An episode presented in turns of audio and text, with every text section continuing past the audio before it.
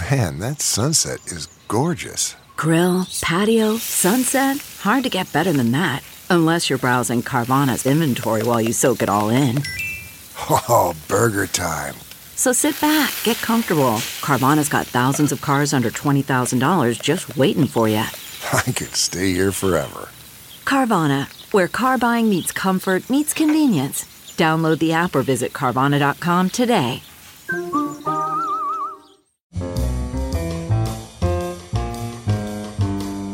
This is Merriam Webster's Word of the Day for Friday, October 10th. Brought to you by the new Merriam Webster's Advanced Learners English Dictionary, designed for students and teachers of English as a second language. Learn more at learnersdictionary.com.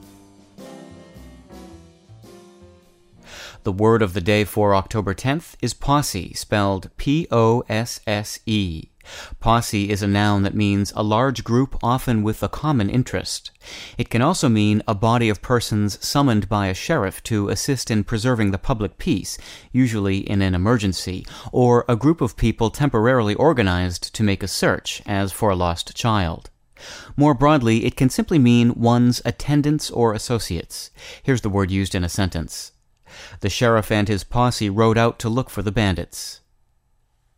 Posse started out as a technical term in law, part of the term posse comitatus, which in medieval Latin meant power or authority of the country.